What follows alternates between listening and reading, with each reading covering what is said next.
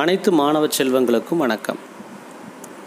இன்றைய வகுப்பில் பத்தாம் வகுப்பு கணித பாடத்தில் உறவுகளும் சார்புகளும் அப்படிங்கிற பாடத்தை தான் இன்றைக்கி நம்ம படிக்க போகிறோம் இந்த உறவுகளும் சார்புகளும் அப்படிங்கிற பாடத்தை படிக்கிறதுக்கு முன்னாடி அந்த புத்தகத்தோட முதல் பக்கத்தில் நாலு வரியில் ஒரு தத்துவம் கொடுத்துருக்காங்க. அந்த தத்துவத்தை படிச்சிருக்கீங்களா? அது என்னென்னா கணிதவியலாளர்கள் பொருட்களை பற்றி அறிய விரும்புவதில்லை. ஆனால் அவற்றுக்கு இடையே அமைந்த தொடர்பை வெளிப்படுத்துவார்கள். பொருட்களின் அளவு முக்கியமில்லை. ஆனால் அவற்றின் வடிவத்தை புரிந்து கொள்ளவே விரும்புவர். ஹென்றி பாயின் கரே இந்த தத்துவத்தோட விளக்கம் என்ன அப்படின்னா இப்போ மேத்தமெட்டிஷன் கிட்ட ஒரு பொருளை கொடுத்தோம் அப்படின்னா அவங்க அந்த பொருளை பற்றி அறிய விரும்ப மாட்டாங்க. ஆனால் இந்த பொருள் மற்றொரு பொருளோட எப்படி தொடர்பாக தொடர்பில் இருக்குது அப்படிங்கிறத தான் அறிய முற்படுவாங்க. மேலும் இந்த பொருள் அளவில் பெரியதா சிறியதா அப்படிங்கிறத பற்றி கவலைப்பட மாட்டாங்க. ஆனால் இந்த பொருளோட வடிவம் மற்ற பொருளோட வடிவத்தோட எவ்வாறு தொடர்பில் இருக்குது அப்படிங்கிறத தான் பார்ப்பாங்க. இந்த உறவுகளும் சார்புகளும் அப்படிங்கிற தலைப்பை பார்க்குறதுக்கு முன்னாடி இந்த பாடத்தோட தொடர்புடைய கணிதவியலாளர் காட் ஃப்ரைட் வில்ஹெல்ம் லெபனெட்ஸ் அப்படிங்கிறவரை பற்றி நம்ம தெரிஞ்சுக்கணும். இவர் ஒரு ஜெர்மன் கணித மேதை. இவர் தத்துவவாதி இயற்கையாளர் மற்றும் கண்டுபிடிப்பாளர்.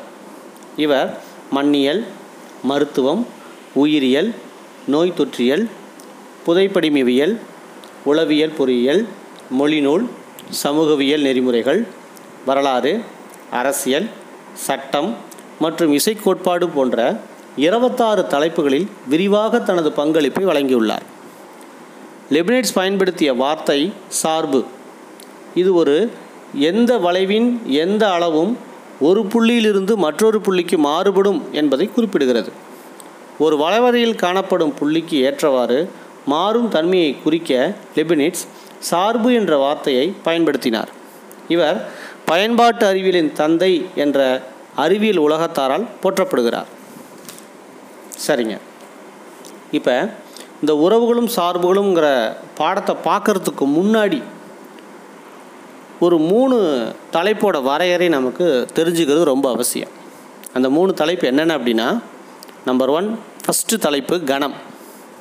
இரண்டாவது வரிசை ஜோடி. மூணாவது கார்டீசியன் பெருக்கல். இந்த மூணு தலைப்போட வரையறையை தெரிஞ்சிருந்தால் தான் நமக்கு உறவுகளும் சார்புகளும் ரொம்ப ஈஸியாக இருக்கும்.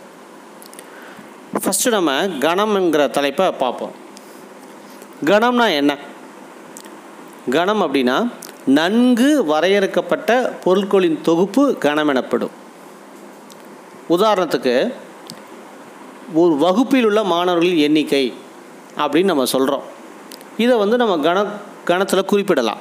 ஒரு வகுப்பில் எத்தனை மாணவர்கள் இருக்கிறாங்க அப்படிங்கிறத நம்மளால் சொல்லிட முடியும். இப்போ இன்னொரு எடுத்துக்காட்டு சொல்கிற பாருங்கள் வகுப்பில் உள்ள உயரமான மாணவர்களின் எண்ணிக்கை அப்படின்னு நான் சொல்கிறேன் அப்படின்னா இதை வந்து குறிப்பிட முடியுமா அப்படின்னா குறிப்பிட முடியாது.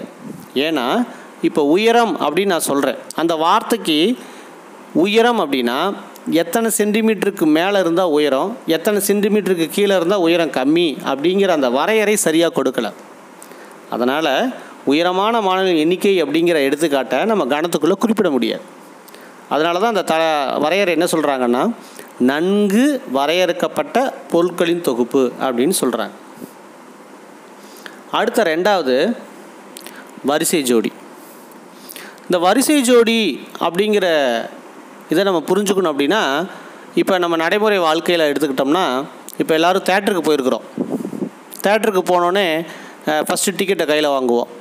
அந்த டிக்கெட்டில் பார்த்தீங்கன்னா ஏ ஃபோர் அப்படின்னு போட்டிருக்கோம். அதுக்கு என்ன அர்த்தம்? ஏ வரிசையில் நாலாவது இருக்கை. இதை வரிசை ஜோடியில் எப்படி குறிப்பிடலாம் அப்படின்னா ஏக்கமா நாலு அப்படின்னு குறிப்பிடலாம். டி ஃபைவ் அப்படின்னு டிக்கெட்டில் இருந்துச்சு அப்படின்னா டி வரிசையில் ஐந்தாவது இருக்கை. இதை நம்ம வரிசை ஜோடியில் எப்படி குறிப்பிடலாம் அப்படின்னா டி கமா ஃபைவ் இதை தான் வரிசை ஜோடியில் நம்ம சொல்கிறோம் அடுத்த தலைப்பு கார்டிஷியன் பெருக்கல். இந்த கார்டீசியன் பெருக்கல் பார்க்குறதுக்கு முன்னாடி ஒரு சின்ன கதை ஒன்று உங்களுக்கு சொல்லிடுறேன். இப்போ ஒரு கூண்டுக்குள்ளே ஒரு சிங்கத்தை அடைச்சி வச்சுருக்குறோம். அந்த சிங்கம் கூண்டுக்குள்ளே அடைபட்டுருக்குது. அந்த கூண்டுக்கு வெளியே அது சாப்பிட்றதுக்கு தேவையான உணவுகள் என்னென்ன வச்சுருக்காங்க அப்படின்னா ஒரு முயலை கட்டி வச்சுருக்காங்க. அப்புறம் புல் கொஞ்சம் இருக்குது.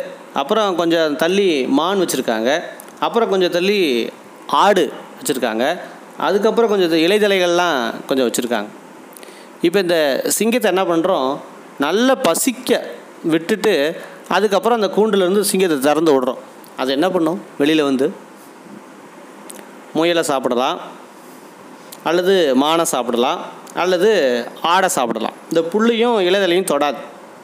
இதில் ஏதாவது ஒன்று சாப்ப பசி தீர்ற வரைக்கும் ஏதாவது ஒன்று சாப்பிடும். சரி. இது முத நாள் நிகழ்வு. அடுத்த ரெண்டாவது நாள் அதே மாதிரி நல்லா பசிக்க விட்டுட்டு திறந்து விடுறோம். இப்போ ஃபஸ்ட்டு நாள் முயலை சாப்பிட்டதுன்னு எடுத்துக்கிட்டோம் அப்படின்னா ரெண்டாவது நாள் வந்து என்ன பண்ணும்? அதை மானை சாப்பிடுது. அடுத்த அதே நாள் அடுத்த நாள் வந்து என்ன பண்ணுது? ஆட்டை சாப்பிடுது. இப்போ இதை வந்து நம்ம ஒரு கார்டிஷியன் பெருக்கல்ல எப்படி சொல்லுவோம் அப்படின்னா ஃபஸ்ட் நாள் அது முயலை சாப்பிட்டுச்சு அப்போ சிங்கம் கமா முயல். ரெண்டாவது நாள் என்ன பண்ணுச்சு? மானை சாப்பிட்டுச்சு. அப்போ சிங்கம் கமா மான். மூணாவில் என்ன பண்ணுச்சு அப்படின்னா ஆடு சாப்பிட்டுச்சு. அப்போ சிங்கம் கமா ஆடு. இது எல்லாத்தையும் ஒரு கணத்துக்குள்ளே குறிப்பிட்டோம் அப்படின்னா அதுதாங்க கார்டிஷியன் பெருக்கல். இதைத்தான் நம்ம கார்டிஷியன் பெருக்கல்னு சொல்கிறோம் சரிங்க மாணவர்களே. இப்போ நம்ம இந்த மூணு தலைப்பை உங்களுக்கு நல்லா புரிஞ்சிருக்குன்னு நான் நினைக்கிறேன். மீதி இதோட தொடர்ச்சியை நம்ம அடுத்த வகுப்பில் பார்க்கலாம். நன்றி.